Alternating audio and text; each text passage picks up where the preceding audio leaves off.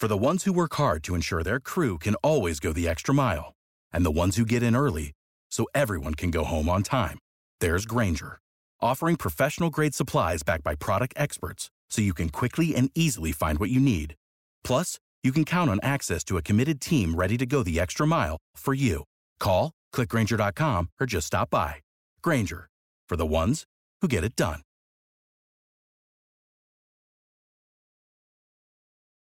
Lucky Land Casino asking people what's the weirdest place you've gotten lucky? Lucky? In line at the deli, I guess? Aha, in my dentist's office.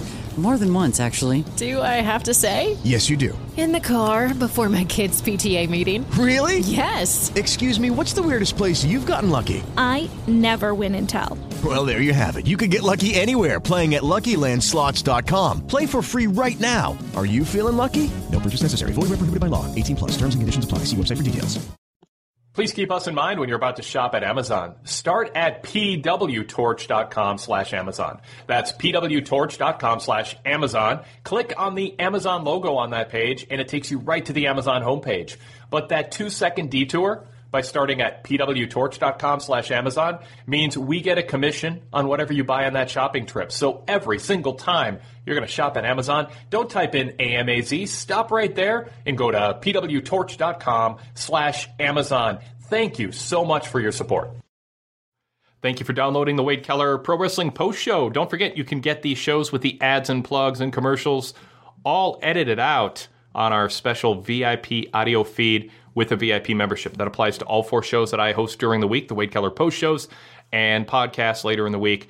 And also all seven PW Torch live casts, plus all of our VIP exclusive shows throughout the month. There's about 100 of them. I host about 12 per week that are VIP exclusive. The Wade Keller Pro Wrestling Podcast, post pay per view roundtables, the Bruce Mitchell Audio Show, and the Fix with Todd Martin.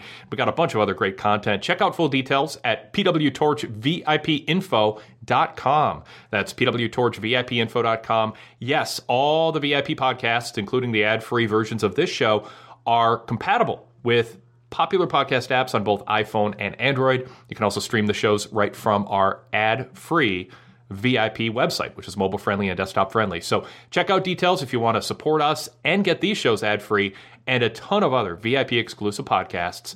That's pwtorchvipinfo.com for more details. We've got a mobile friendly sign up form. You can be VIP in about two minutes. Go for it. pwtorchvipinfo.com.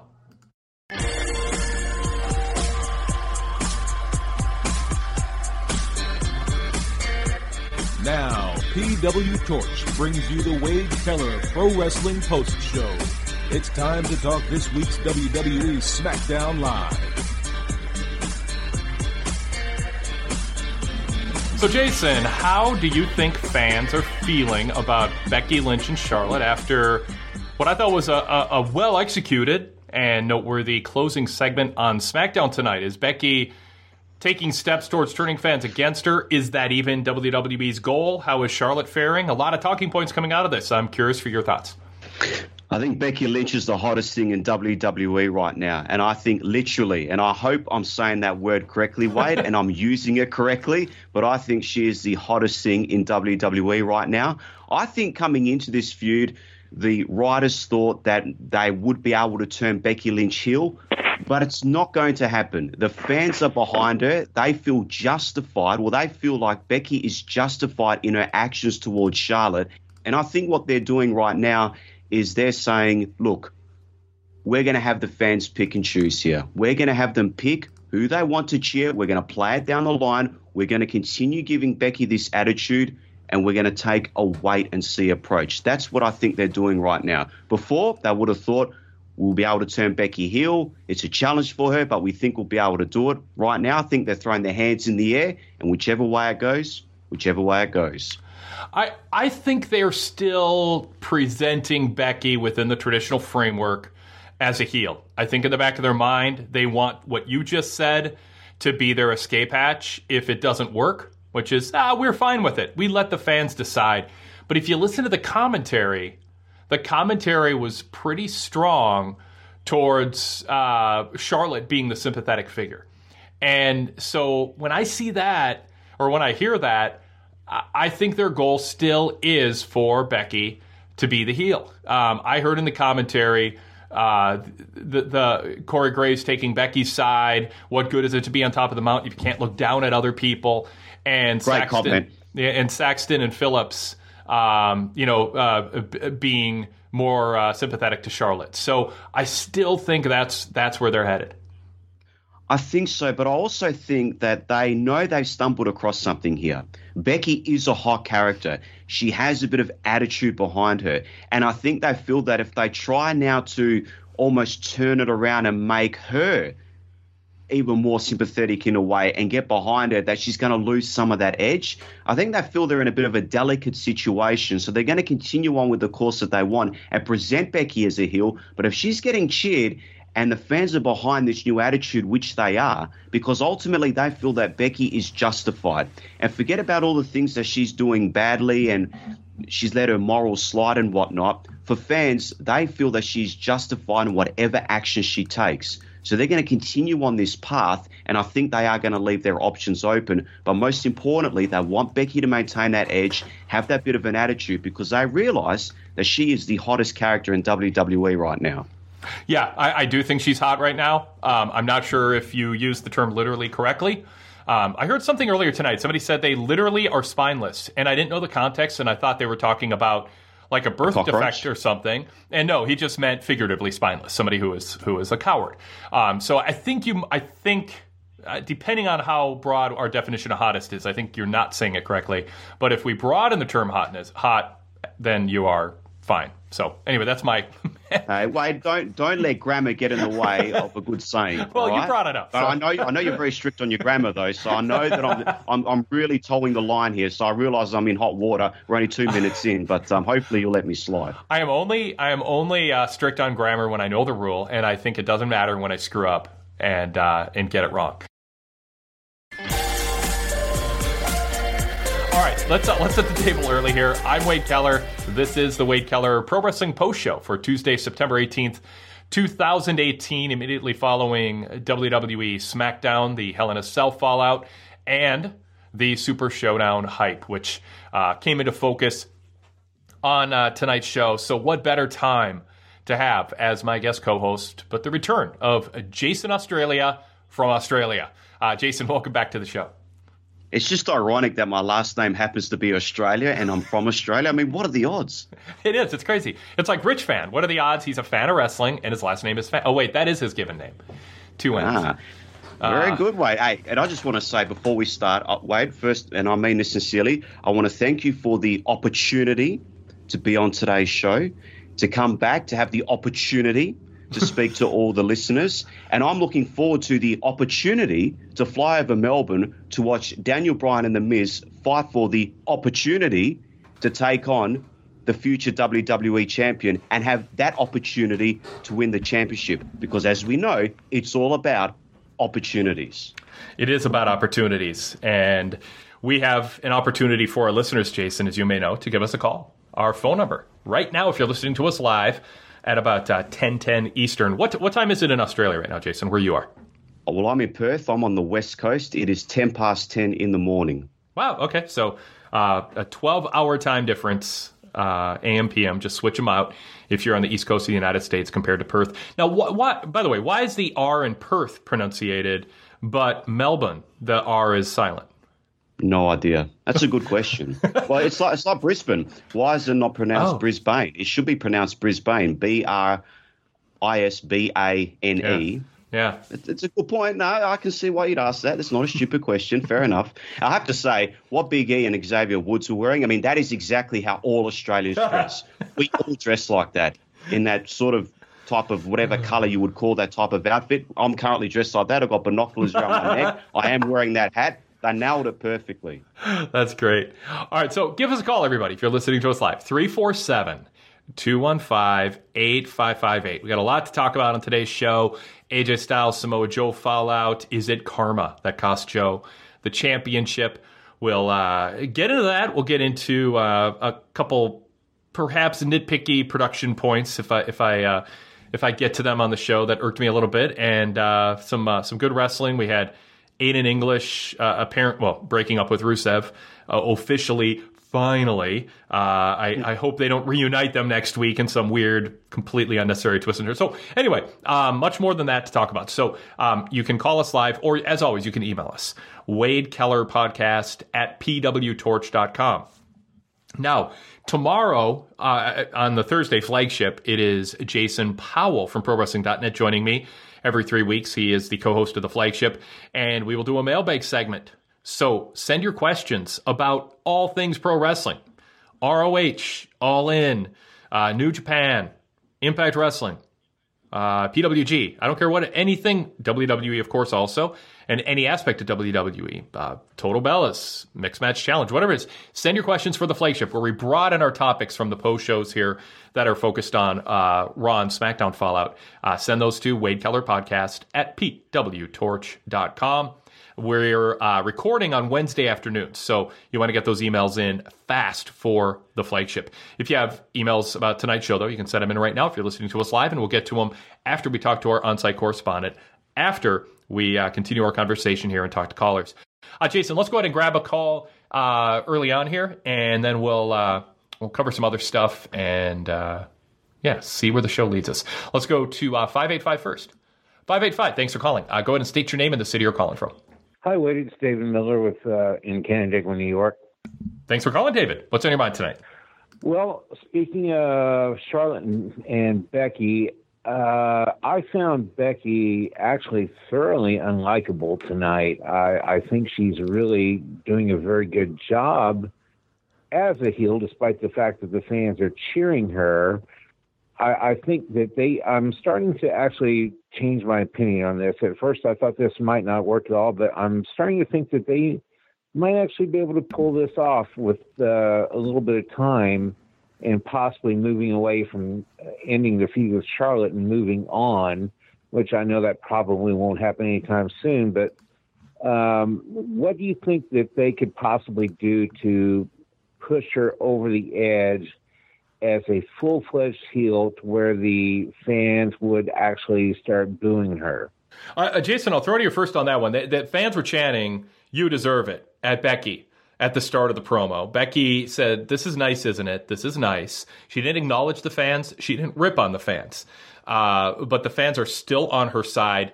By the end of the angle, after Becky. Uh, in, in, in Charlotte Brawl, after Becky called Charlotte bitch, then they did uh, you know, Becky held up the belt from the stage and looked out at Charlotte, who who finally kind of sat up and looked angry. And and the crowd was, I, I again, it's I sort of feel like it's with Braun and Brock and Roman. They're not sure how to react. They're like, they're they're not the fans. I mean, they like Becky, but certainly, as David is pointing out, there's there the way it played out. Becky was a badass and she made some good points. Like you said, I couldn't win the big one. Well, I did. She was witty. You know, raise my hand. No, wait, put the belt around my waist. No, wait, just call me queen. That played out over two minutes. That was well done. There's a kind of a stone cold edge to her character, but clearly there's things about her that are absolutely heelish, that are not admirable traits.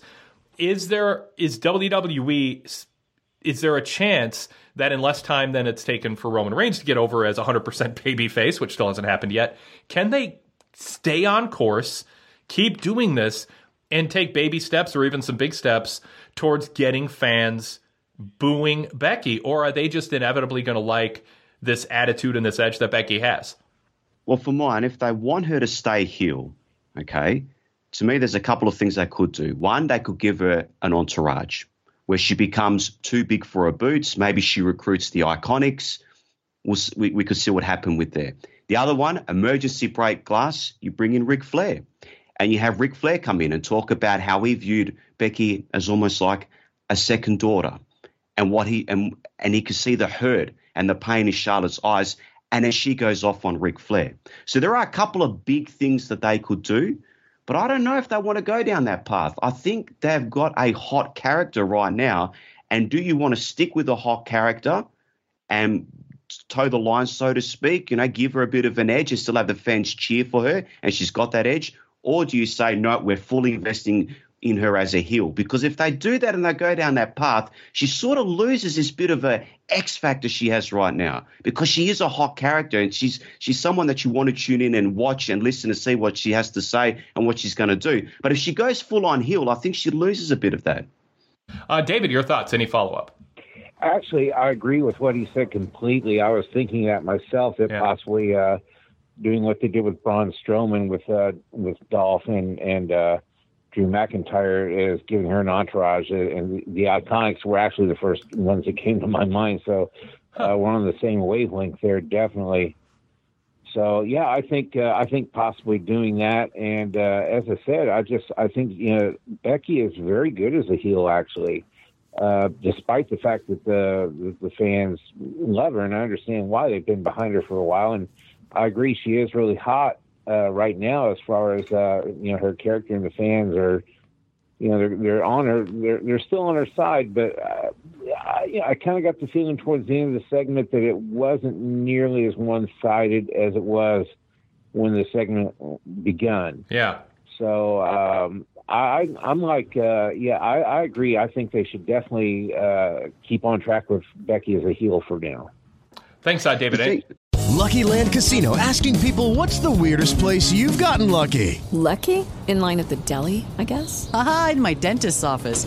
More than once, actually. Do I have to say? Yes, you do. In the car before my kids' PTA meeting. Really? Yes. Excuse me, what's the weirdest place you've gotten lucky? I never win and tell. Well, there you have it. You can get lucky anywhere playing at LuckyLandSlots.com. Play for free right now. Are you feeling lucky? No purchase necessary. Void where prohibited by law. 18 plus. Terms and conditions apply. See website for details. Okay, round two. Name something that's not boring. A laundry? Ooh, a book club. Computer solitaire, huh? Ah, sorry, we were looking for Chumba Casino. That's right. ChumbaCasino.com has over 100 casino style games. Join today and play for free for your chance to redeem some serious prizes. ChumbaCasino.com. No purchase necessary. Void where prohibited by law. 18 plus terms and conditions apply. See website for details. Any? Oh, go ahead. Go ahead, Jason. Yeah. The thing you have to remember is that for a lot of fans, Becky Lynch represents them in a sense. Like she's been on mm-hmm. this struggle for the past couple of years. So the fans feel justified in cheering for her and they feel that Becky's actions are justified because ultimately the fans are in the right and Becky's in the right. So what might be considered objectively bad actions and what might not be considered to be um, you know morally upstanding actions, they feel justified. The fans feel justified and they feel justified in what Becky's doing. And that's what you have to get over right now. Uh, uh, David, anything else? Uh, just one thing. Uh, as you said, I, I'm so glad they broke up. they broke up Rusev Day. With I, the only bad, the only downside to that is I do not want to see a feud between Rusev and Aiden English. Really, Yeah. I'm not really looking forward to that. But I'm glad they broke them up. Still, I, I was worried they were going to go like find a way to drag it out where somehow uh, English would never get to tell Lana what happened, and Lana would magically not find out from anybody because she had isolated herself for some reason from social media. And next week, English would still be chasing her down, trying to trying to tell Rusev. Or Lana would be chasing down Rusev, trying to say what English said, and it would turn into some ridiculous, you know, drama like that. Thankfully, it uh, it did not. Um, and yeah, I mean, English is not a credible opponent for Rusev. And, and I think Rusev, frankly, was kind of a jerk to English at the beginning of the turn. You know, I mean, the, the way that he blamed English for the loss, it, it, it came across sort of like, oh, God, they're turning Rusev heel again. And then clearly English was bad mouthing Lana in a way that made him the heel. But then when Lana showed up, Lana was sort of like English was almost too believable in apologizing because I think he comes across as like a sincerely nice guy pretending to be bad. So that backfired, or that, it, it undercut the effectiveness of the turn a little bit. And then at the end of their match, Rusev was the idiot who decided rather than win a match, I'm going to turn my back for an extended period of time and start lecturing Aiden English for cheerleading me from the ring apron. And that led to his loss, which he then blamed on English, even though Rusev was in total control and could have not turned his back. So I just want, if Rusev's going to be the babyface, have him be like nicer, um, less of a jerk to the guy who's about to turn heel at the beginning, and and especially be smarter in the ring. Uh, so that's my critique of that. But overall, I am Jason relieved that uh, that that at least we have a breakup and Rusev is the babyface because that is the right way for this to land. Because Rusev as a babyface is more important than English being good at either role.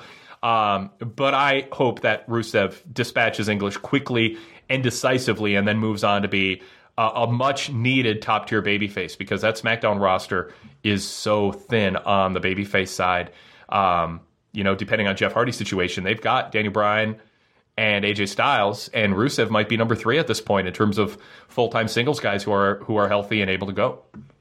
Mm. I just feel they didn't really maximize this relationship enough. I feel that they turned Rusev a full on babyface almost two months too late, maybe Yeah, three months yeah, too late. totally. They should have really jumped on and Aiden English and Rusev, they could have been big baby faces, could have possibly won the tag team title, and then the breakup could have meant more. It's just sort of they turned him babyface when when the steam was starting to die down. Now it's all gone. It's to me, it's Rusev got over at the wrong time. Rusev got over as a babyface at the wrong time for them, and the timing to me just just seemed off.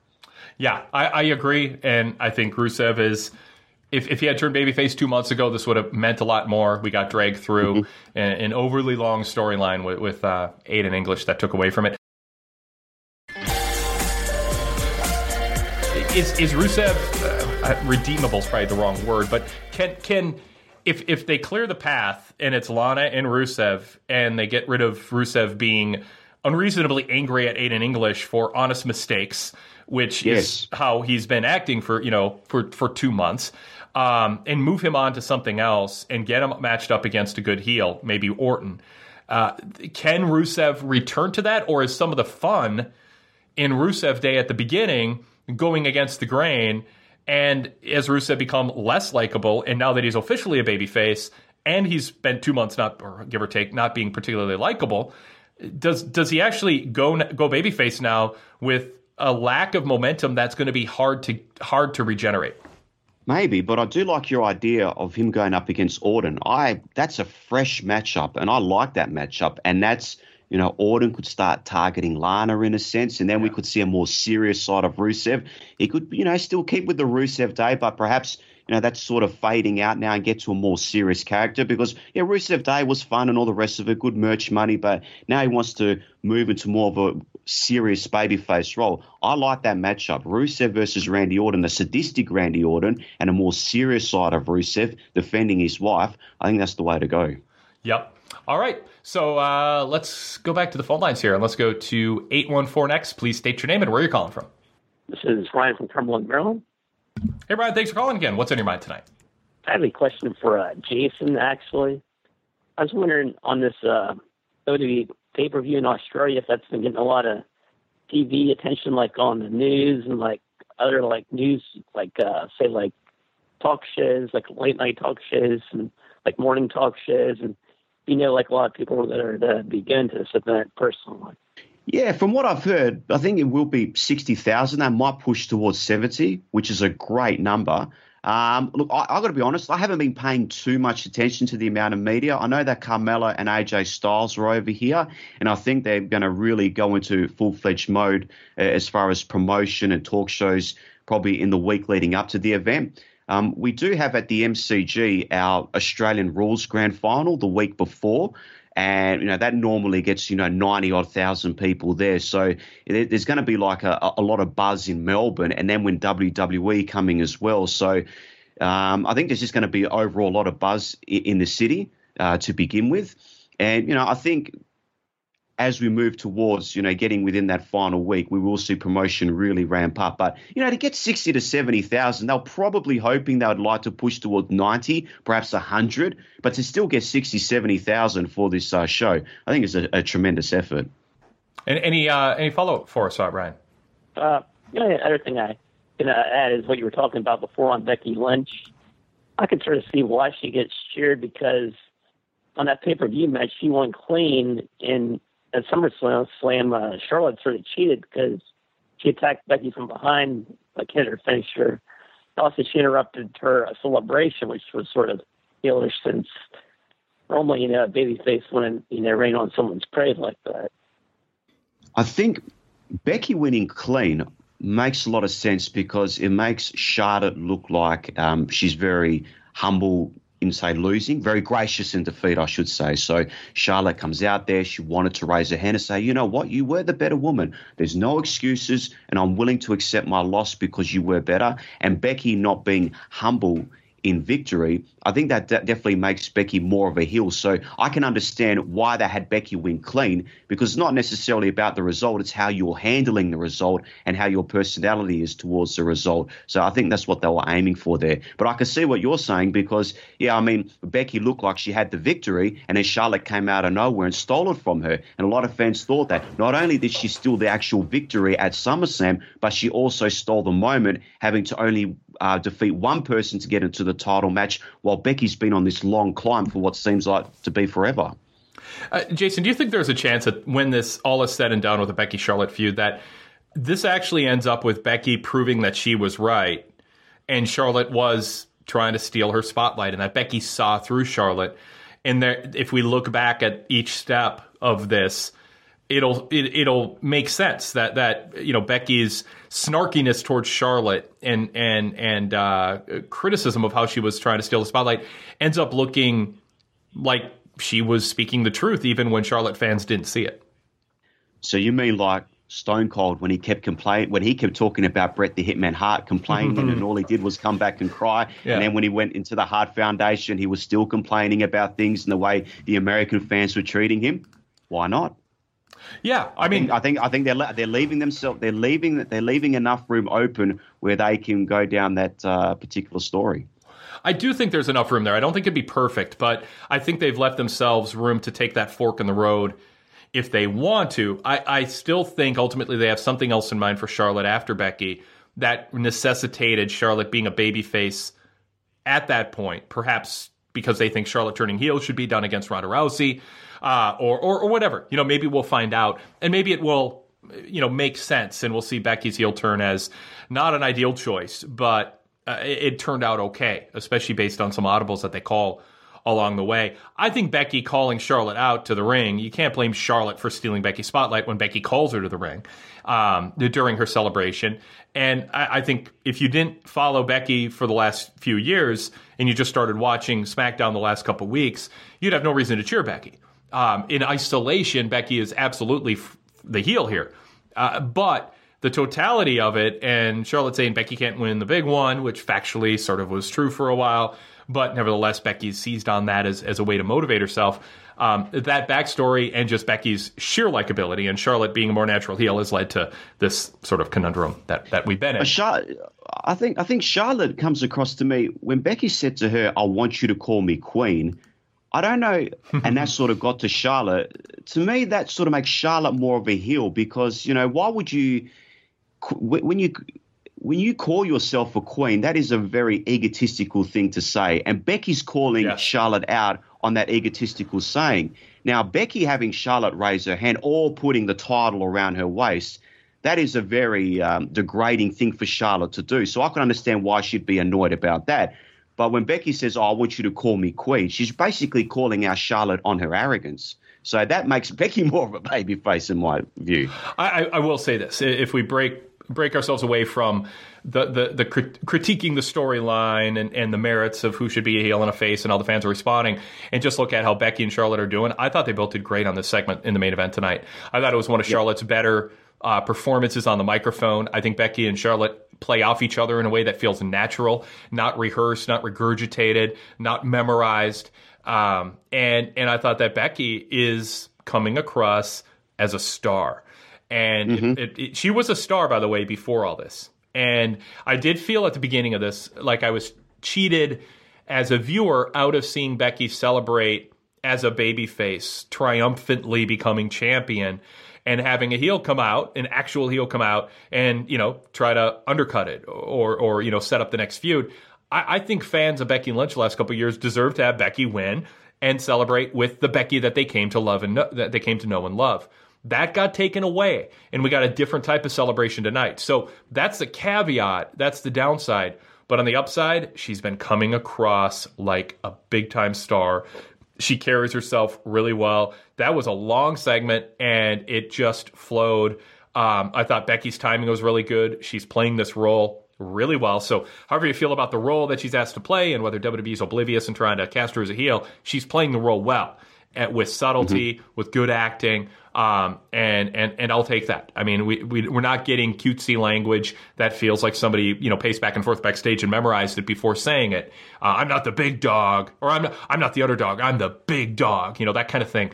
Um, what, what did AJ say tonight that was irritating that sounded, uh, uh, scripted at the end of his promo? He had something that he said that I was just like, um, oh, I can't even remember. Oh yeah, you, you know the t- truth. You'll never be safe. Uh, that's what Joe said. No, it was earlier in the night. Never mind. Um, but anyway, we didn't have that. This felt like a natural exchange between two friends who had broken up. Yeah, and Becky, you know what she's got now? She's got swagger. Yeah. She walks in like she owns the women's division. She's got that AJ style swagger. When he was, Yes. you know, when, when he first, when he became champion and when he started to like he like he runs SmackDown. SmackDown is his house. Becky's walking around like the women's division. It belongs to her. She has that swagger, and the way that she said "bitch," she said it pitch perfect. Yes. Some guys say bitch, or some other people say it comes across so forced. Not Becky Lynch. She said it in the right way. She had that look to her. Yeah, she's it. She, like I said, she's she's the hottest thing in WWE right now. I'm telling you. All right, we're going to talk about some other topics besides Becky and Charlotte. We got a little into Rusev and in English too.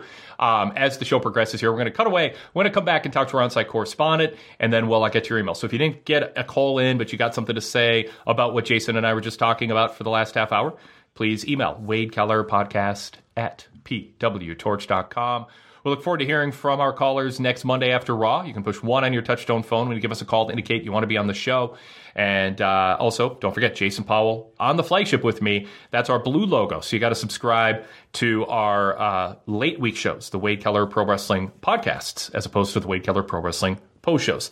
This has a red logo. The shows later in the week have the blue logo. So search Wade Keller and check out those shows later this week. We'll be back after this with our on site correspondent from Tulsa, Oklahoma.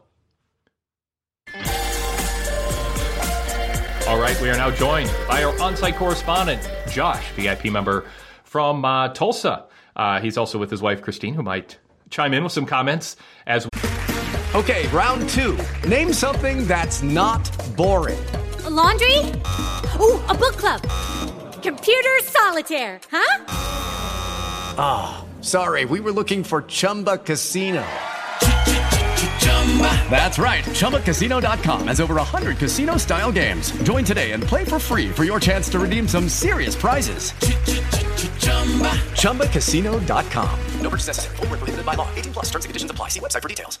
Lucky Land Casino asking people what's the weirdest place you've gotten lucky? Lucky? In line at the deli, I guess? Haha, in my dentist's office.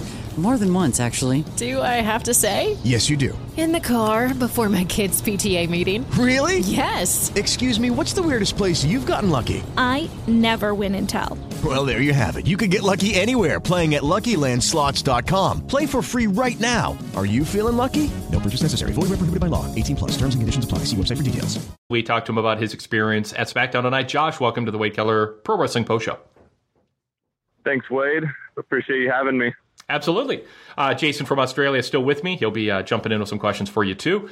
Let's uh, let, us first get an idea of what the crowd was like, just in terms of both the uh, the size, how full was the building, and how what kind of enthusiasm and energy did they bring. I, this was one of those shows where I didn't have a real sense of it from watching on TV. It didn't seem like a totally dead crowd. Didn't seem like a crazy energetic crowd.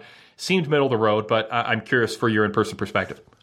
You know, Wade, I would have to agree. It was actually pretty disappointing in terms of pure attendance. The entirety of the upper bowl was tarped off. And in the lower bowl, my guess is it was probably two thirds full. It was really pretty poorly attended. And we've been to some events at the BOK Center before, which is where it was held, even uh, some Raws and some SmackDowns. And this was one of the more poorly attended. However, I do think the crowd that was there was pretty into it and pretty knowledgeable of the product. And so I think the reactions, that's probably why the reactions came across okay, because most people there seem to be pretty into the product. Who were they most into uh, the whole night? I, I feel like, you know, AJ was a clear cut babyface, Charlotte and Becky, some ambiguity there. Uh, Rusev, uh, Daniel Bryan, I should say, um, full fledged babyface. How would you rank the, the wrestlers who just got the biggest star reaction that was positive? Yeah, well, the top three, there was a really a clear top three. It was Daniel Bryan, AJ, and, and Becky. they definitely had the loudest reactions of the night. I would say probably New Day was number four. And then there was another gap, and there was kind of a group. Asuka got a pretty decent reaction. Honestly, Shinsuke got a decent reaction too. Especially people in my section were really into him, including my wife. And Rusev had a decent reaction too, but but definitely AJ, Daniel Bryan, and Becky clear top three. Yeah. Okay. Um, I, we've been talking about Becky quite a bit. Let's just go ahead and uh, uh, pick up on that here. She got the uh, "You Deserve a chant at the beginning of the promo. Oh, talk about the pop she got coming out. Talk about the reaction Charlotte got when Becky called her out. And did anything about the exchange that they had, the words they said, the way they said them, and then the physicality, as Jim Ross would say, that ended the segment. Um, did did that turn the crowd or change the crowd's reception towards either wrestler, as best you could tell? Not at all, Wade. The crowd was fully supportive of Becky the entire time. And as I told you in my email, we stuck around for the mixed match challenge. And it was really interesting because when it was Charlotte coming out to confront Becky, she had a pretty, as WWE would like to say, a uh, you know a mixed reaction. No, no, know. no, no, But, but no. They don't say out- that, Josh. Polarizing. it's polarizing. Polarizing. I'm sorry. I'm sorry. Yes. Polarizing reaction. But when uh when she came out with AJ for the mixed match challenge, she was pretty much universally cheered. So I think people still want to cheer Charlotte. They just want to cheer Becky more, and that's kind of what what we noticed tonight. I, I did pick up on that. I, I didn't feel like there was hostility towards Charlotte as much as contextually they just are not only liking Becky more or just liking Becky so much they don't even, you know, they're just not going to cheer her opponent no matter who it is. Um, but also maybe fighting against the storyline a little bit and feeling like yeah, I was talking to Jason about this last segment that maybe fans feel a little, a little cheated out of getting to just cheer the old Becky, the one that they saw on this journey for the last few years, climb back to title contention and win it. And then here she is standing in the ring, and the fans want to chant, You deserve it, and celebrate with her. And they know the writers and the booking is pushing the opposite direction. Uh, what did you sense in that push pull with the fans, and how you talked about maybe it being a, a, a, a smart crowd? Um, did they seem to like Becky and understand that the booking was trying to push them another direction? Or were they confused in liking Becky? How would you characterize the crowd reaction to her? No, I think that what the, I noticed in the crowd is that when Becky, when anything would happen that you know Becky would do that was maybe a little bit heelish, the crowd would have kind of the opposite reaction of what WWE would would want. And so when she would do things that would you know not necessarily be a babyface move, the crowd would just pop for that all over again. So so definitely I agree with your assessment there. And and to be clear, I don't know that Tulsa is necessarily a smart crowd, but I do think they at least watch the product and so that was that was interesting to see because when we've been before, it had not been. Oh wow! It, had been kind of a crowd that just does what WWE tells them to do, but uh, they did seem a little more into it tonight. Yeah, sometimes you can get a crowd that looks like they just showed up because WWE's in town and I kind of like them, and then other people who buy their ticket because they're invested in the storylines and and they want to Yeah. express to themselves and be part of that ongoing storyline. And so that's interesting that it felt different this time. Uh, Jason, go ahead with your first question for Josh. Uh, who got the most heat, Josh? Would you say it was the Miz in the opening segment? Yeah, the Miz, and I've heard you guys talk about this before, and I would totally agree with the assessment that everybody just likes to hate the Miz. Like the Miz gets the reaction he's supposed to, but it's kind of like everyone's in on the joke. So he got some heat. Um, one of the more interesting things to me was the Aiden English segment where he kind of beat down Rusev. I think the crowd was just generally confused because Aiden English was fairly sympathetic, and you kind of understood why he would do what he did. But people also like Rusev and Rusev Day, and so eh, he didn't get real heat. Samoa Joe got real heat. You know, the acclaimed children's author Samoa Joe. he came out and and, and beat up uh, AJ for a little while, and he got some pretty good heat. Um, people really liked AJ and didn't like Samoa Joe kind of stealing the thunder after he'd won the match. Yeah, that's interesting. I mean, I see what you're saying there about the Miz. You know, people enjoy booing him. You're right. They're they're in on the act. They enjoy booing him. He's not getting a lot of cheers, but it's almost like the boos he's getting are in effect cheers that they are applauding his performances. And it's just amazing. You know, it was only like a few years ago he was really struggling, and now he's one of the now he's one of the hottest acts in, in all of WWE, and he's he's just done a, a tremendous job uh, along with Maurice. Um, wanted to ask, as far as um, just a general buzz in the crowd and what type of uh, merchandise were people wearing? Like, who were they wearing? What were you seeing a lot of shirts for? Yeah, so I actually paid attention since I knew I was I was coming on, and and the Daniel Bryan shirts were definitely there was the most of them. But behind Daniel Bryan, there was a lot of AJ shirts. There was a lot of New Day shirts. I didn't see a whole lot of you know Bullet Club, Villain Club, and or or even you know the Shield or Raw shirts. For the most part, uh, I saw those three. We we saw a couple of Shinsuke shirts, some some of KO stuff was was out. A lot of people around us were wearing KO stuff, and he did end up being in the mixed match challenge, so I guess that worked out well for them. But uh, no, definitely Daniel Bryan and AJ were the top two. Okay, and what about just the overall demographics here? We're looking like at a fairly young crowd, a lot of families. You know, what, what did you pick up? Yeah, there was a good number of families. I would say it was it was a more family heavy crowd than and you know all, all cities are different. And, and tulsa i don't think tulsa really has as much of the like millennial wrestling crowd at least from what we've seen when we go to events and, and local shows. We've been to other places and the crowd tends to skew a bit uh, i guess a bit more millennial in their demographic. But but in tulsa now there's definitely more families there than anything and Almas, you know, had a fairly long match with AJ Styles. Went, I believe, like a, a, couple of segments. Wait, I thought they got in a couple of commercial breaks in there. How was the crowd sort of reacting to him and his offense? So the crowd did did uh, boo him a little bit at first. It wasn't a big reaction, and as the match went on, it really we kind of enjoyed it uh, personally, and it seemed like the crowd was enjoying it. Um, you know, AJ Styles' offense when you see him do it in person, mm-hmm. it's kind of different. It's it's uh he, he just he, he, just moves a little bit differently than than the other wrestlers, and he is really fun to watch. And so, anytime he's on offense, you get real excited. And then when whoever his opponent is, in this case, Almas is able to get him on the ground, it it draws natural heat, and he did a he did a good job of that. And then he has some decent offense of his own. So um, I think the crowd was pretty into that match there were some lulls for sure, probably when it was at a commercial. It's, it's, sometimes hard to tell. Sometimes you can tell, but sometimes it's a little harder to tell. But overall, I think the crowd was definitely into that match and, and had a good time with it. It, it mm. felt it felt like this episode of SmackDown catered to the live audience a little more than what we've seen the last couple weeks with Raw and SmackDown. It, it, felt like there were fewer plugs for other events, um, fewer video features. We had Randy Orton um, going into the production truck. Uh, but there was a, there there in you know short little recaps here and there of what happened at Hell in a Cell, which you have to do after a pay per view, and I get that.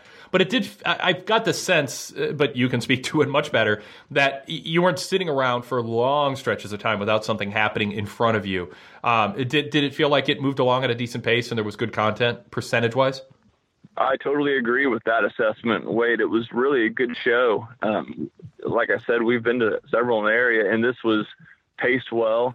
Uh, I never felt like we were sitting on our hands. And even whenever uh, we were at commercials, you know, Paige came out at one of the commercials, and some of the matches that went commercials, you know, Aiden English got on the mic once and you know started trying to get the crowd riled up, and it was pretty funny.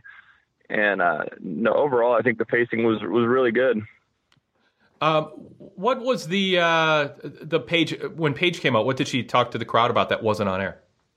When Paige came out, she was setting up for the coronation of you know Becky's championship, and uh, that's when they announced that the mixed match challenge was going to go on after immediately following SmackDown going off the air. Oh, okay. Searching for more great pro wrestling talk. Then join me, Jason Powell, host of the free weekly Pro Wrestling Boom podcast. Each week, you'll hear the latest news and analysis from me and my team at ProWrestling.net, along with other pro wrestling media members. Plus, the Pro Wrestling Boom podcast features long form interviews with notable names in the pro wrestling industry. Subscribe in iTunes, Stitcher, Downcast, and all your favorite secondary apps, or visit us directly at pwboom.com. Once again, that's pwboom.com. Go ahead, Jason. Yep. Yeah, I was going to say, what happened with the mixed match challenge? Anyway. Yeah, it was it was pretty fun actually. You can tell the wrestlers are a little more relaxed in the mixed match challenge, and so the first match was Braun Strowman and Ember Moon against uh, Kevin Owens and Natty, and of course Kevin Owens was trying to stay away from Braun Strowman, and it, it was it was a fun match, and in the end, uh, Ember Moon actually hit her eclipse off of Braun Strowman's shoulders for the win. So that was a pretty cool spot. So this just sort of the, works uh, in a. So, w- w- w- so who are, who are the crowd behind then? I mean, this just sort of works at a separate universe. I mean, Yeah. you've got Ember Moon and Braun Strowman versus Kevin Owens and Natty. I mean, who were the? I mean, is this get these hands? Is Braun now the lovable? You know, what's going on here? Yeah, did Braun act different in this contest? Yes. That's your answer is yes. They wanted they wanted everyone to get these hands. Braun Strowman was clearly clearly the man everybody wanted, and they even built pretty significantly towards a hot tag for Braun Strowman to come in and just clean house. And so it was definitely I think WWE knew that Braun Strowman was going to be the most over in that match, and he was, and it was it was a fun match. And then our, the other match we had was actually Charlotte and AJ versus uh, Naomi and her husband Uso, whichever one that is.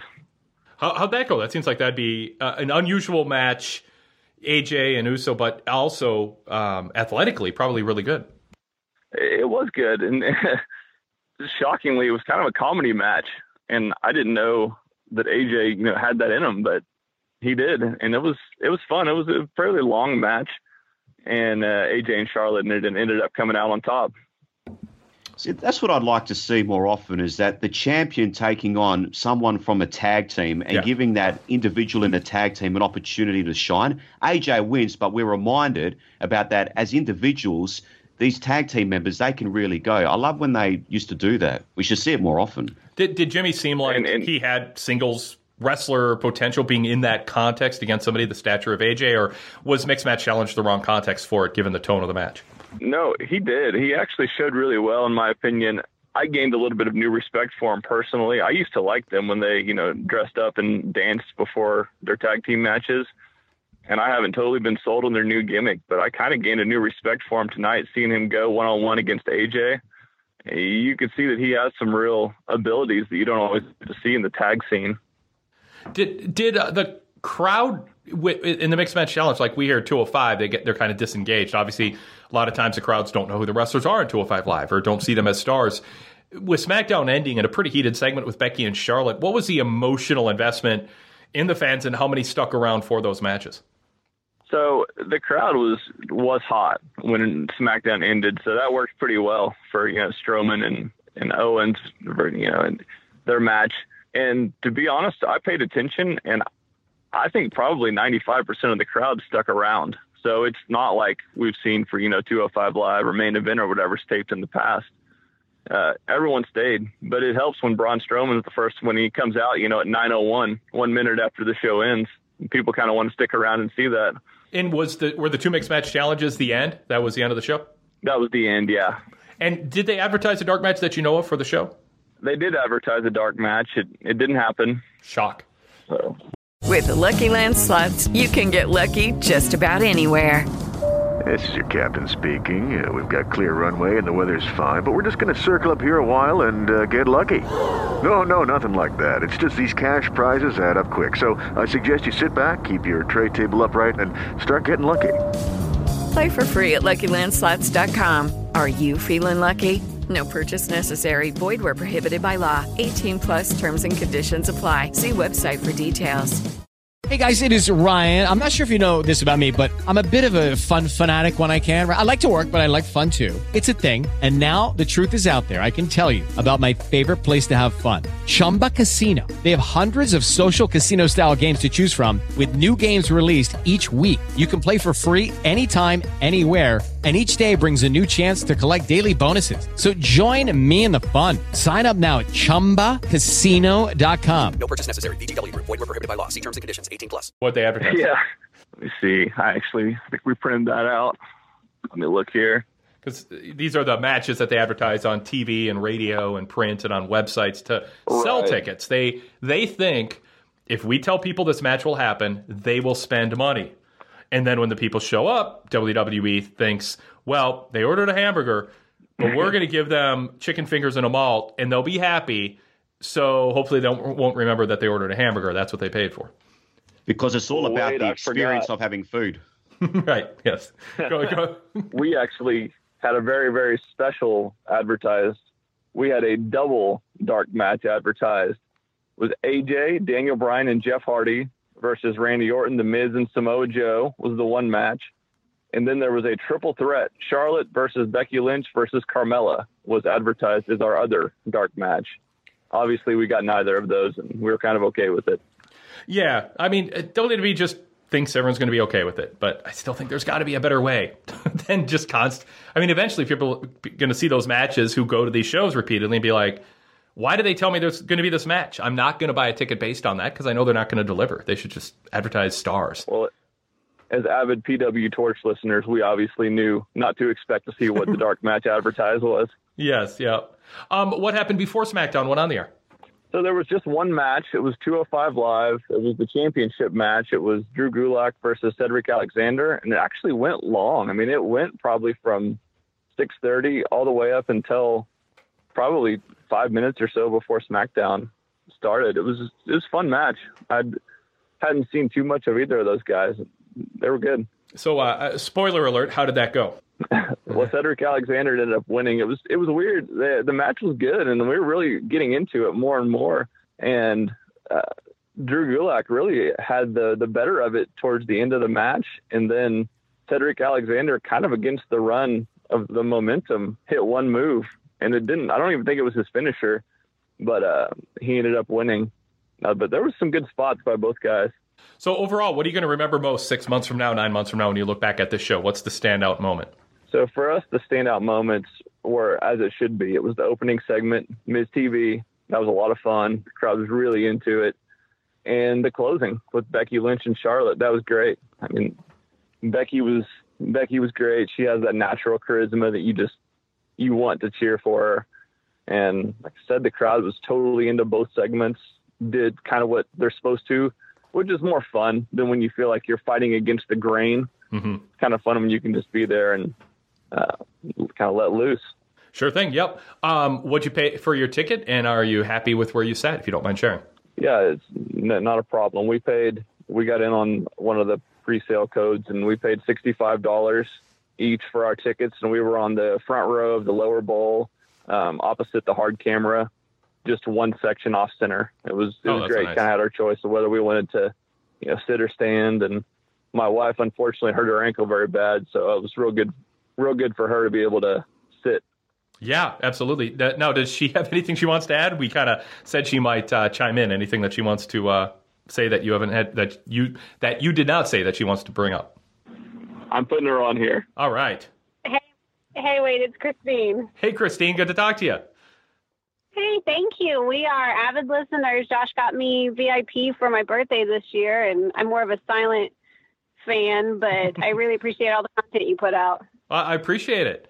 Uh, do, you, do, you, do you agree? There's got to be something you disagree with, or you got to give Josh a hard time about something that he mess, messed up or forgot or something. Oh, I'll probably do it off the air later, but uh, no, I think I think he uh, I think he really covered it well. I'm a huge Shinsuke fan, and that was a fun match. Um, I don't know. I think we just really enjoyed it. We were here about three years ago for a SmackDown. Um, we kind of did like a bachelorette thing for our wedding, and it was such a quiet crowd. So overall, it was really enjoyable this evening. I think the crowd got into it, and like he said, was fairly educated and um, had fun with it. So I think it was a good show. Wh- What's your take, uh, uh, representing all women of the world, on the Becky Charlotte uh, storyline and and how Becky's been portrayed in this? Well, goodness, that's that's quite a position to represent all women. I would say that I am just fairly moved by the evolution coming up. Truly, I I never think my life will be the same. good, good. Thanks to Stephanie. um, Yes. no, I I like what they're doing. I love Becky. We've been a big fan of hers for quite some time. Um, I I kind of get frustrated, and Josh and I have talked about this at length. That it seems the depth of the storylines that they give to women are basically we're best friends now we're not, so I'm going to kick your butt in the ring, and and that's about the extent of it. Um, And I would appreciate it if they got more in depth storylines. I'm not a writer. I couldn't tell you examples of what that would be, but I'm enjoying where they're going with Becky. Um, I think Charlotte should definitely turn. I like her as a heel significantly more than as a face, but it's it's a fun storyline so far as far as best friends fighting can be. I mean, it's the Sasha Bailey, it's the even Alexa. Oh, I've forgotten her name. Oh. Nia Jax. Oh, I mean, gotcha, okay. It's, the, it's, it's the feud that they all do with best Yeah. friends, and then they're fighting and they turn on each other. But I think this one has a little bit more edge to it with Becky, um, just kind of getting some of her own, and I appreciate that. Excellent. Anything else uh, either of you want to add? Uh, no, it was just a fun show. We appreciate it. Good. Well, thanks so much. We're good, Wade. Yeah, th- appreciate you taking time to talk to us, Josh and Christine. Appreciate it. Keep up the good work. You bet. Thanks very much. Appreciate your VIP membership. No problem. Hey, PW Torch fans, it's Sam Roberts, the last professional broadcaster, here to tell you about my podcast, Sam Roberts Wrestling Podcast. Every Thursday morning on iTunes, on Stitcher, on Spotify, on YouTube, notsam.com, wherever you get podcasts, you will find it. Interviews with the A list of pro wrestling, whether it's Stone Cold Steve Austin, Shawn Michaels, Roman Reigns, Daniel Bryan, just recently Corey Graves, Mauro Ranallo. They're all guests of Sam Roberts Wrestling Podcast, as well as regulars like Dan Soder and one of my favorite people to talk about pro wrestling with, Wade Keller. Plus, every week we do a deep dive and analyze what's going on in the world of pro wrestling this week with the state of wrestling. Bruce Pritchard calls it the best interview in wrestling podcasts. I don't know if that's true, but that's what Bruce Pritchard says. Subscribe now, get it every Thursday morning across podcast platforms, or get the premium version at stitcher.com slash notsam. All right, we are back to uh, answer some mailbag questions. Uh, good on-site correspondents there, Josh and Christine joining us. If you want to be an on-site correspondent for a future episode of the Wade Keller Pro Wrestling Post Show, drop us an email. Drop me an email at wadekellerpodcast at pwtorch.com. Please put the city and date in the subject line.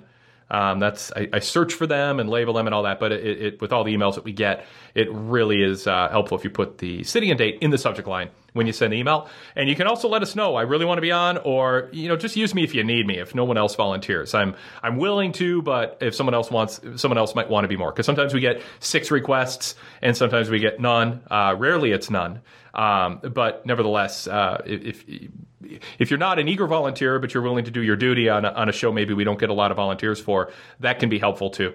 Um, so it's uh, Wade Keller podcast at pwtorch.com. We really like to have that in on-site perspective, hear what happens off TV, talk about crowd reaction, attendance, that kind of thing. So uh, it- it's a big part of the show, and, and we appreciate everybody who's part of that, and invite you to uh, to join them. Also, if you're shy about being on the show, you can also email us a report as an on-site correspondent with your version of what happened. Uh, sometimes our correspondents don't show up early enough to see the the pre-TV matches or stay late enough to watch everything afterwards, and so it's always helpful to get written reports too. You can send those to uh, pwtorch at pwtorch.com. That's our news and results email address. Any news tips, any live results, if you attend any event at all, you can send us a report who beat who, number of the matches, uh, talking about uh, the quality of the match, crowd reaction, key moves, what you thought of the match, all that stuff. Send us a correspondent report. We've been doing this since the late 1980s. We have the largest library of uh, live event correspondent reports found anywhere on our uh, PW Torch VIP website in the back issues of the Pro Wrestling Torch newsletter on our website. And you can be part of chronicling history for uh, uh, TV events or uh, non TV house shows. And that's WWE, but everything else too PWG, ROH, uh, New Japan shows, everything. So uh, the address again is pwtorch at pwtorch.com. Uh, Jason Australia is still with me. Let's get to our mailbag. We have another person who watches and listens with his wife. It's uh, Mika, who says, uh, My wife and I have been listening for the past year now. We really enjoy your shows. Keep up. This is like, this is, we have, we're like, we should sell to advertisers. There's two listeners for every download with this. I think so. You're And we- onto something here. I, I love hearing these couples. Eh? Couples that love wrestling together stay together. And I, I'm putting it down to Miz and Maurice. I think they are inspiring people to show their love towards each other, towards wrestling. I, I think it's great. you know, we, we get a list of potential advertisers sometimes, and like we have, you know, BioClarity skincare, for instance, as an option, or Ritual Makeup, or Scentbird, or Third Love women's underwear, or Lola women's products. Oh, um, all the all these potential sponsors, and we kind of have to scratch them off the list because demographically we're certainly skew male and all that. Well, now I'm starting to think we should rethink this, and I should tell our advertising department uh, maybe throw some of these women's ads in. They might perform well. No, but but Wade, you also got to think right. The men need to buy products for their women. I know. Yes. You got to think about that angle too. So if they hear these ads, they think, oh, I don't know what to get her and all the rest. I know I'm like that. I don't know what to get. As soon as I go into a shop, I want to leave straight away. But if I hear these things, oh, what's that thing that I heard on Wade's show? Oh, that one. That sounds good. Oh, okay, there we go. Yeah, yeah, good, good idea, good idea. So uh, back to Mika here goes. Uh, we really enjoy your shows. Keep up great content. My thought and or question is regarding the Becky and Charlotte segment tonight. I've been a huge fan of both of both of them over the years. I tend to lean more towards Charlotte. After watching tonight's show, it left me feeling bad for Charlotte. She didn't do anything. Could this have all been avoided if they would have let Becky win the belt at SummerSlam in the first place? Charlotte didn't need the belt, but it sets up a decent feud between them. It's as if people cheer who they want to be champion, regardless of them being babyface or heels. Charlotte is a better mm-hmm. heel, and I've heard multiple people, multiple people say that. What are your thoughts on this whole situation?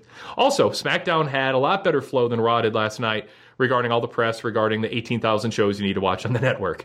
Um, I agree. Josh agreed with us on that one. Uh, uh, Jason, uh, so c- you can comment on the Becky Charlotte thing, but also um, comment on, on the flow of Raw lately compared to what we saw tonight on SmackDown. And if you're on board with the idea being that it's just been too much coming at us with all these events. Look, I have to say I'm not on board with that. I find it pretty easy to follow. Like I like to think that I can handle multiple things being promoted at me at the same time. Having said that, I can understand from um, someone from your point of view, and you're looking at it how to promote and how you want to maximize the message that's going out. I can see definitely both sides of the coin. Um, but for me, you know, I can understand. Yeah, they've got the Super Showdown, they've got the Saudi Arabia show coming up. The women's evolution one, to me, that's sort of taken a little bit backward step. Do you feel that? It, to- yeah, absolutely. I mean, that was such a focus, and it was so far in advance the focus. And Mm. I was like, well, once we get past Hell in a Cell, then they'll make it the focus. It, you know, it won't it won't be kind of seeming like it's kind of getting in the way. And now the Saudi Arabia show is totally bigfooting it. Um, thanks to you, Jason, the Super Showdown is also uh, taking away some of some of the steam. So yeah, I mean, I, I, I again, that's part of it. Is like you have you know the the uh, Total Bellas uh, mixed match challenge, uh, the um, They've been promoting Miz TV in recent weeks, but obviously that's been replaced with uh, Total Bellas now. And then you have the new hot Wednesday night lineup with 205 Live, NXT, and the Mae Young Classic. And then you have Saudi Arabia being promoted at the same time as a Super Show, both of them in non traditional, non pay per view Sunday night slots. And Evolution is kind of getting forgotten about in the mix of all of this. And it does seem unfortunate because I, I do think Saudi Arabia is going to Bigfoot it um, the whole way. Yeah, and that's uh, that's not a good look on numerous accounts. No, yeah, um, exactly. It's it's it. It couldn't be a worse situation to have that show end up uh, stealing the thunder from uh, uh, f- from Evolution. So, but yeah, Uh, yeah, go ahead. yeah. As far well, as far as uh, Mika was talking about Charlotte, I can understand. And you know what? I, from a character point of view, you do feel sorry for Charlotte because all she did.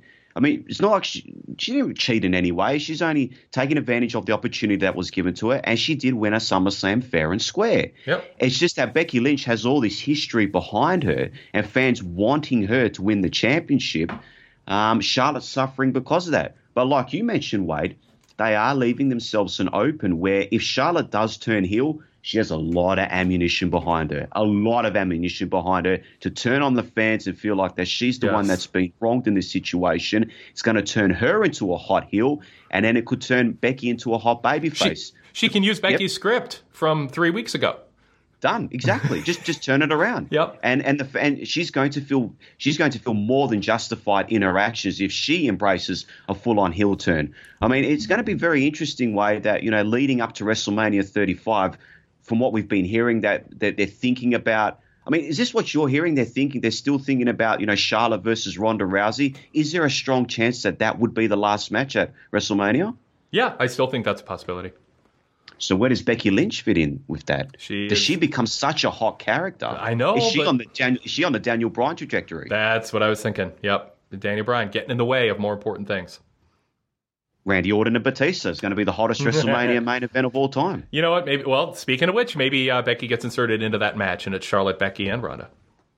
I'm not voting for it because I, I, want one on one, but um, yeah. you know, maybe.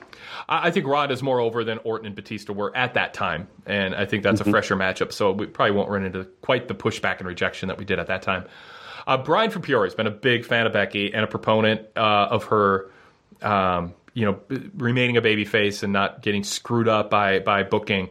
Um, he sarcastically sent in this earlier tonight.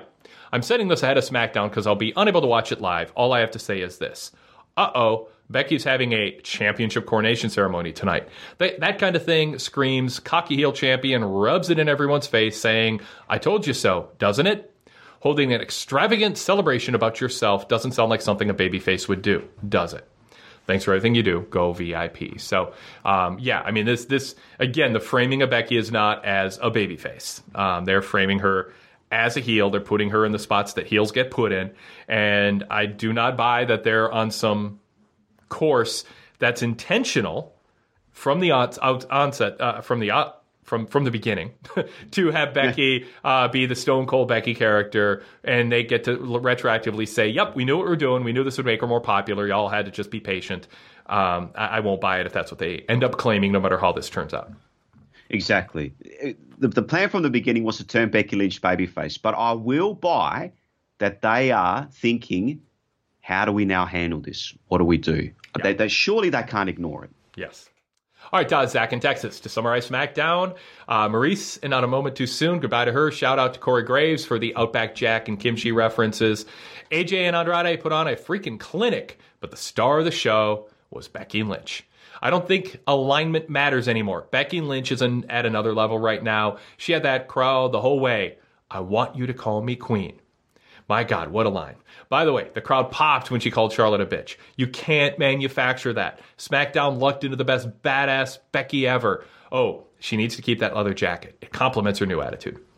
Um, so, yeah, I mean, the, the emails, majority of the emails coming in by far each week on SmackDown, they are about Becky. There is something there and as you said, Jason, she might be the literally the hottest act in WWE today. Ah, see, I, I've, you, I've won you over. So I did use it at the right time earlier in the show. See, I knew it. Now, as far as as far as what the email is talking about and fans in general, I think Wade, what we all want is we want cool characters. We want cool, hot characters. It's been a while since we sort of have that. You know, you just want to just want to cheer someone and get behind someone who's cool, who's got a bit of an edge to them. Because in this PC world, in this PG era, it's very, very hard to come across that. Becky Lynch is representing that right now. She has the attitude, she has everything going for her. That's what fans want to see. Ultimately, in this situation, not about heel or face, we want someone with a bit of an edge. But her edge comes from being a fiery redhead who doesn't have the blonde hair and the exact contours of what Vince McMahon and Kevin Dunn believe all male fans watching want to see exclusively as the lead baby faces and heels in their company. And she has a chip on her shoulder from that, and that is that is what fans also identify with her. The men and the women, mm-hmm. they see her as not kind of like Daniel Bryan, not fitting the stereo or CM Punk, not fitting the stereotype of what Vince McMahon perceives as a true top act in the division. And that's not something that Vince is capable of embracing or even possibly recognizing. So it's just on a wavelength that Vince's brain d- doesn't register. And that's the problem. That's the frustrating part. So Becky didn't need to have this edge. She, she, fans loved her before it. Now that she has it, I still don't know that Vince is going to get it. I don't know that he's going to understand where the edge comes from be, because to understand that edge would be to acknowledge his own narrow-minded perspective on what a woman should, a, a, top female woman should look like. And it is a replay of five years ago with Daniel Bryan. It was five years ago this week that the authority were were demeaning and berating Daniel Bryan for not looking the part. But it does put him in a bit of a catch 22 situation because, say, he does acknowledge the edge and then they get behind it in a certain corporate WWE way then Becky Lynch loses the edge that she has with the fans. Oh. They're sort of like in this weird situation here where if she continues on the path that she does, the fans, you reckon, are still going to be behind her, and you almost want WWE to not get behind her. So it's it's a, a very weird dynamic. Yeah, yeah. All right, Paul L. Ridge, New York. So Charlotte has always shown Becky respect Does WWE really expect us to forget Charlotte's time on Raw when Charlotte was a heel and had her dad and Dana help helping her win? I knew there was a reason I still supported Becky and Hell in a Cell, and tonight it clicked. Charlotte has never shown any remorse for her old heelish actions in the past. All that made her a face was coming to SmackDown and getting attacked by well, the welcoming committee. So thinking about that, this is just Becky getting even with Charlotte and doing this to Charlotte before Charlotte did it to her. Now, oh, okay, so um, that, that's going back in the time machine more than I think Vince McMahon's memory does, uh, Jason. I, I, don't think Vince mm. includes not not sometimes he pulls from the past, but I don't think as a rule he thinks that is stuff that fans are thinking about as Paul is thinking about it. And in a lot of cases, I don't know that Vince even remembers that far back these days. I think he's so go go go with all the content that he, he's willing to look back three weeks to three months, and that's about it for most storylines. I agree, definitely. So he says, now I have to ask, did they think Aiden attacking Rusev would get him cheered? Rusev came off a little bad at first, so I thought they would turn him because who cares what the fans want, right? Rusev did seem to forget that on Sunday. Aiden went for a tag, and Rusev attacked Biggie instead, which allowed Kofi to get the pin. Did WWE writers not expect us to remember stuff like that? Paul L. from Ridge, New York. Um, yes. See, I mean, you know the answer. You know the answer to this is Wade, and I hate this answer. You're thinking about it too much. You know, I hate when I hear that because you sometimes hear that as a defense. Fans are not thinking about it too much. They're the ones that are thinking about it too much because they're the ones that have 20 riders. If it wasn't that much to think about, why do you need 20 different riders and all the rest of it? You know what I mean? Yeah, but I think you want, when Rusev is complaining about Aiden English, you want fans emotionally to tap into to, to, to tap into a thought that they had Sunday, which is, yeah, Rusev, he's right. Aiden keeps screwing up. And if I was Rusev, I'd, I'd cut him loose too. You know, he's not good for him. I don't think that's how fans feel about Aiden English's. What's been happening with Aiden English hasn't been that clear cut. They're, you're sympathetic to Aiden because he's this over over eager, trying to please uh, a friend of of Rusev who ha- doesn't have a sinister, mean bone in his body the way that things have been portrayed. And yes, he ex- he expressed frustration and was harsh about Lana, and that was supposed to be his heel turn. But then he was like, you could, it felt, he felt super apologetic afterwards. Like, oh God, I shouldn't have said that. That was going too far. Like, you're like, oh, okay, well, he's apologizing. People make mistakes. And I, I think fans were ready to accept Aiden's apology and Lana wasn't. Like, I just think they've got to get in tune with what resonates with fans when they're watching and what their gut emotional reaction is. And I don't think the way Aiden's been booked, including Sunday, is, is a case where fans are going, oh God, Rusev's got to cut this guy loose. He just keeps getting in the way. Mm. And you know, the thing is, Lana didn't come across particularly sympathetic to me. Anyone that says, "Oh, I'm going to tell on you," straight away, I'm like, "Don't like you." you know, who, who, wants to like someone? Oh, I'm going to go and tell Rusev now, yeah. like like she's dobbing on someone at school or something, you know? Especially with her past. Exactly. Yeah. Uh, Paul also adds, watching Mixed Match Challenge made me realize that after having Renee become the newest Raw commentator, she won't be allowed to call the Saudi show. It's going to be interesting to see, isn't it? Going to be interesting to hear. Well, That's a good point, though. Yeah, I mean, might be allowed to, may, or maybe that'll be something WWE insists on, and of course they won't insist on anything because they're getting paid to shut their mouth and uh, and and give them what they want and take the money. It's all uh, about the stock. It's all about the stockholders. Yes, and uh, stock bonuses and all that kind of stuff. All right, um, just a few minute gripes lately. Why do they insist on having the champion come out first? I don't know why it grinds my gears so much, but it makes me scream, alarming my cats. the picture in picture commercials. Why do they only use it once or twice a show? Why not do it all the time? At one point, we got it during the AJ match, but only once. The second commercial break didn't have picture in picture. It's just weird. Finally, we went from screaming Japanese before destroying her opponents to Naomi's goofy sidekick. Do you think Asuka will ever be an ass kicker again? Love the show a ton. Jesse from Jacksonville, Florida. Uh, thank you, Jesse. Um, they have their reasons for sending out, you know, the champ first sometimes and the challenger first sometimes, and it has to do with whether at, whether they're at a commercial and if somebody was on TV earlier with the ring entrance, then they want then their entrance is going to be off TV because they figure it's not as important. So that's one rationalization. Sometimes it has to do with a sneak attack. I mean, there's all kinds of reasons. I, I would prefer they just work. They have a hard they have a hard and fast rule and just work around it and have the challenger always come out first. Um, that should be you know that should be the way it is. Uh, but they have their reasons. And if you pay attention to kind of the details and think it through, usually you can come up with the rationale for why they flip it around. You know, I don't know what percentage of the time it is, but probably 30, 40% of the time it seems like they flip it around.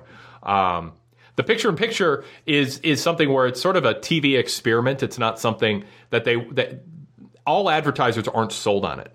So if they did it all the time, some advertisers might shy away from being on SmackDown because they want um, the audience all to themselves. The argument is, well, more people are paying attention if they are in, if they're lured into sticking around instead of getting up during the commercial break or fast forwarding.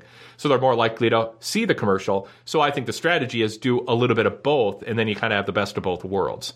Um, so Jason, anything on on those two comments or Oscar? Well, we don't get the picture in picture here in Australia. When they go to a break, obviously, because we've got our own ads and promos to play in our country, so we don't get to see that. So what you're saying is that when they go to a commercial break, like a commercial appears in the bottom of the screen or whatnot?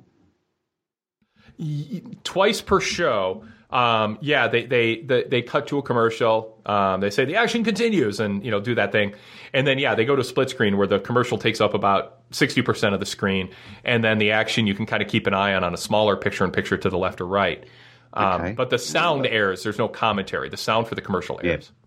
See, I can understand that from an advertising point of view because people just want to skip through ads. What I could never understand is why back in the day they would, well, back in the day, but you know, even a couple of years ago, they would promote to go to their app for the second screen experience, Yeah. blatantly telling people don't pay attention to our advertisers, stick with the action. I never understood that. I, I think the argument, and obviously it didn't last, uh, was that if people are looking at their second screen, they're still in front of their TV. The volume is on. They're not fast forwarding. They may be watching live instead of watching it on DVR because they want that second screen experience. They're not getting up to let the dog out. And so even if they're looking at the iPad, that commercial is still on and it's still resonating a little bit compared to if they fast forward or get up and walk away. So that was the argument, but nobody was doing it, and so they dropped it. Hmm.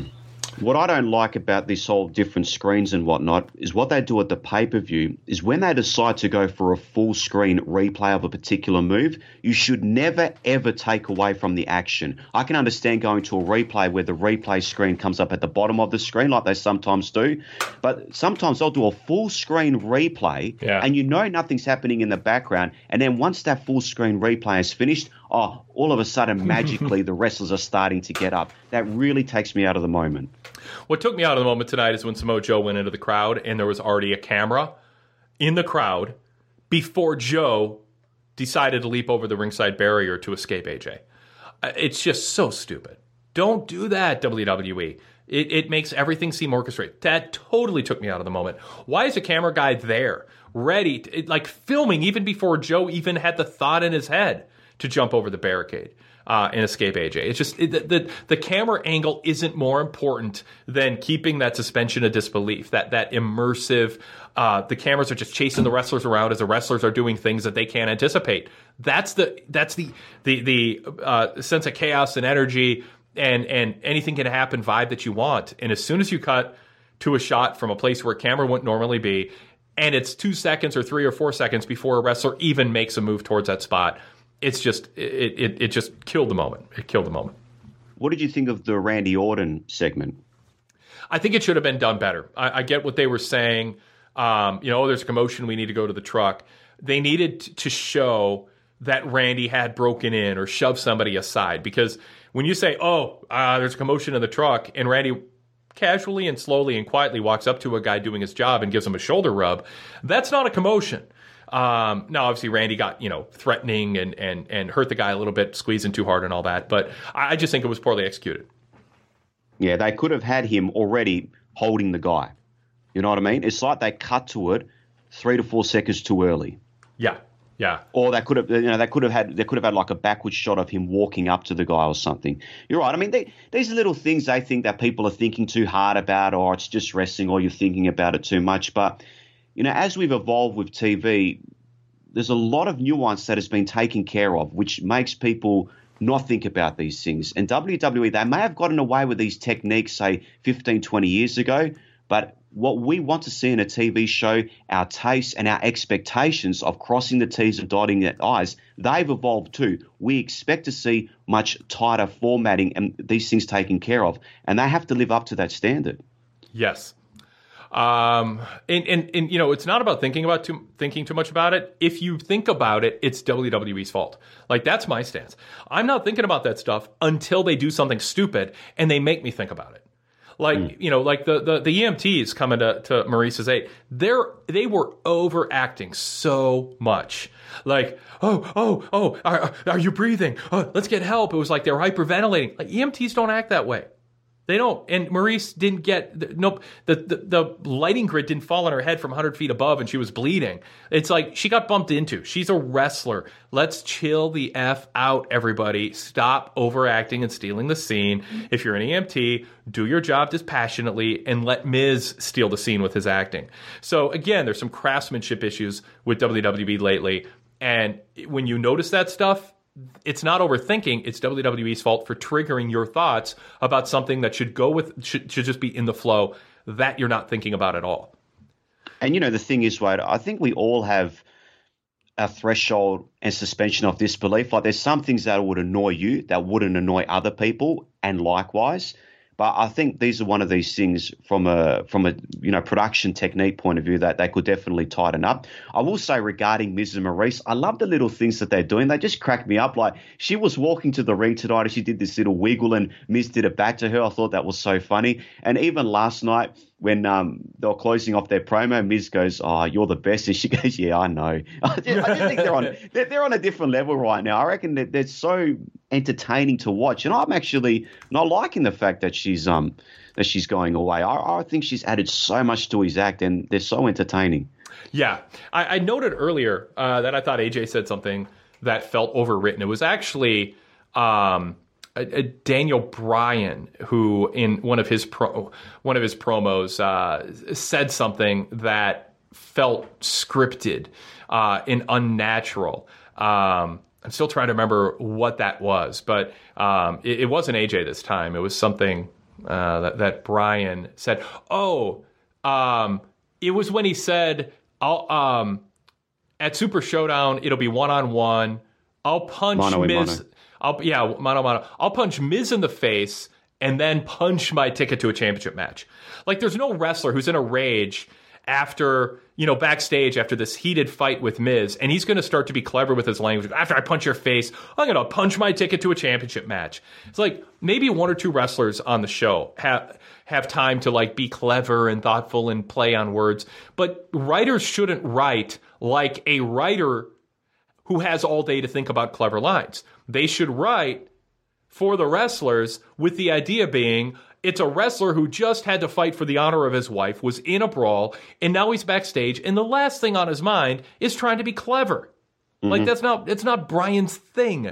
If if you want uh, if you want uh, Drake Maverick to be clever when he cuts an AOP promo, he's got all day to think about being clever, and he's like his gimmick is maybe he's clever with his words. But Daniel Bryan, no, resist it, writers, resist the temptation to write in a way that sounds like you had all day to think about something clever to say. I'm not the underdog, I'm the big dog. Oh, what a coincidence that Roman was asked about whether he's the underdog. Stop trying to be overly clever and let people talk in a way that feels authentic. It draws people more into the show, they connect more with the characters. It's not a writing competition to get high scores on cleverness. You're supposed to write in the voice of the athletes who are trying to think about how to win fights, not win uh, points for cleverness. So but maybe it is. Maybe internally it is a competition. Maybe you have to write like that. I've got three words for you, Wade. WWE Universe opportunity. yes. Yes. If I never hear those words again, I'll be very in that same context. I'd be very, very happy. Every time they say WWE Universe in a promo, I automatically tune out. I do not yep. want to know what they've got to say. I don't want to know anymore. Well, Tom Phillips, you, when, you, when, yeah, when Joe when Joe ran into the crowd and Tom Phillips like Joe just uh, ran into the WWE universe. It's like, oh God, really? I mean, it was bad enough the camera was waiting for him even before he, he decided to go there, and now you're going to use WWE speak. By the way, Becky called it a title. She said, winning this title, this title, wrap this title around my waist. She didn't say championship. And I was like, oh, no, what's going to happen now? I know, oh, she's going to get. She's not going to cop it. She's going to lose the title. And, Oh, and I'm no. glad she didn't draw attention to it. Like CM Punk could always go, I know I'm not supposed to say this, but I'm a wrestler. You know, it's like, okay, just say it. You know, don't say you're not supposed to say it. Um, I mean, it was fine. But I like that Becky just did it because she was in the moment. She wasn't thinking about what exact words were written down by somebody that she memorized and now was reciting. She was just in the moment, talking like a person would talk if what was happening. And that's one of the reasons the Charlotte Becky segment felt more authentic than than, than most WWE segments. And you know the other thing they do, and I know you can't do this often, they sort of talked over one another, and that's more of a natural thing to do. I hate it when they wait for each other to finish. People talk over each other. It's just a natural thing you do. People like to interject, Jason. People like to interject. See what I did there? They they like to do it all the exactly way. they like to do it all the time. See, yeah, well done.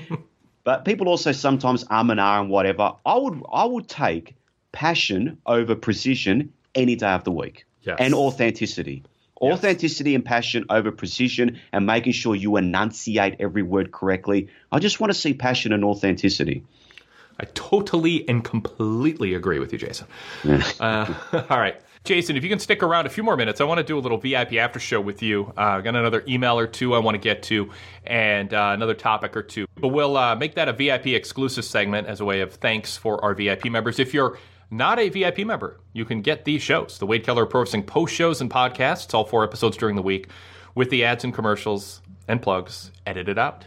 You also get all seven weekly PW Torch livecasts on a special VIP audio feed with the ads and plugs removed, along with some VIP extras, some VIP exclusive after shows.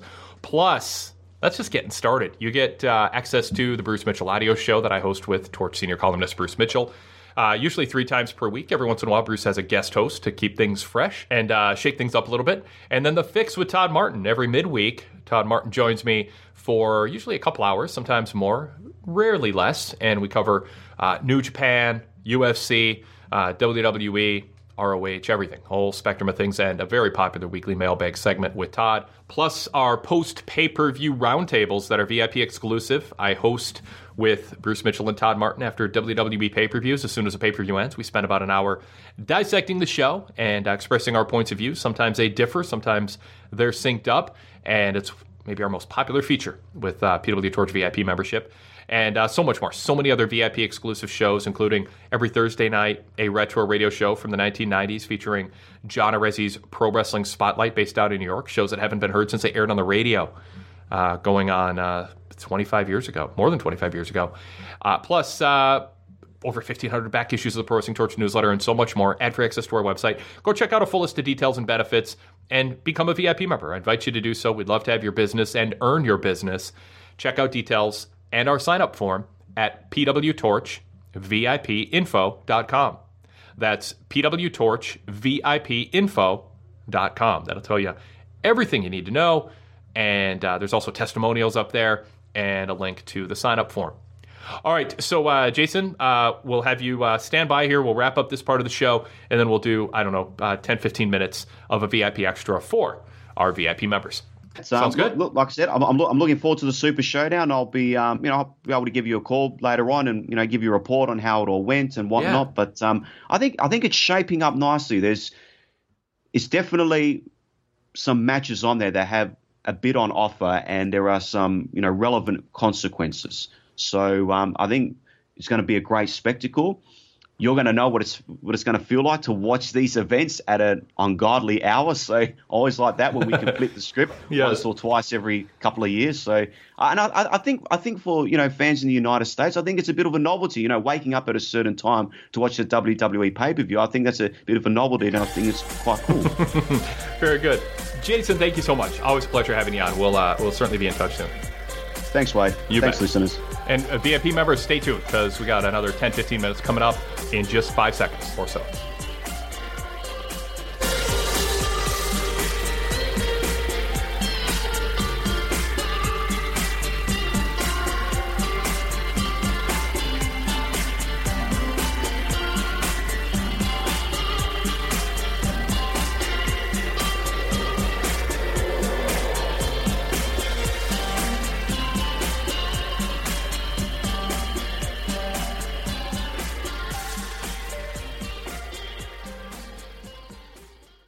Please keep us in mind when you're about to shop at Amazon. Start at pwtorch.com slash Amazon.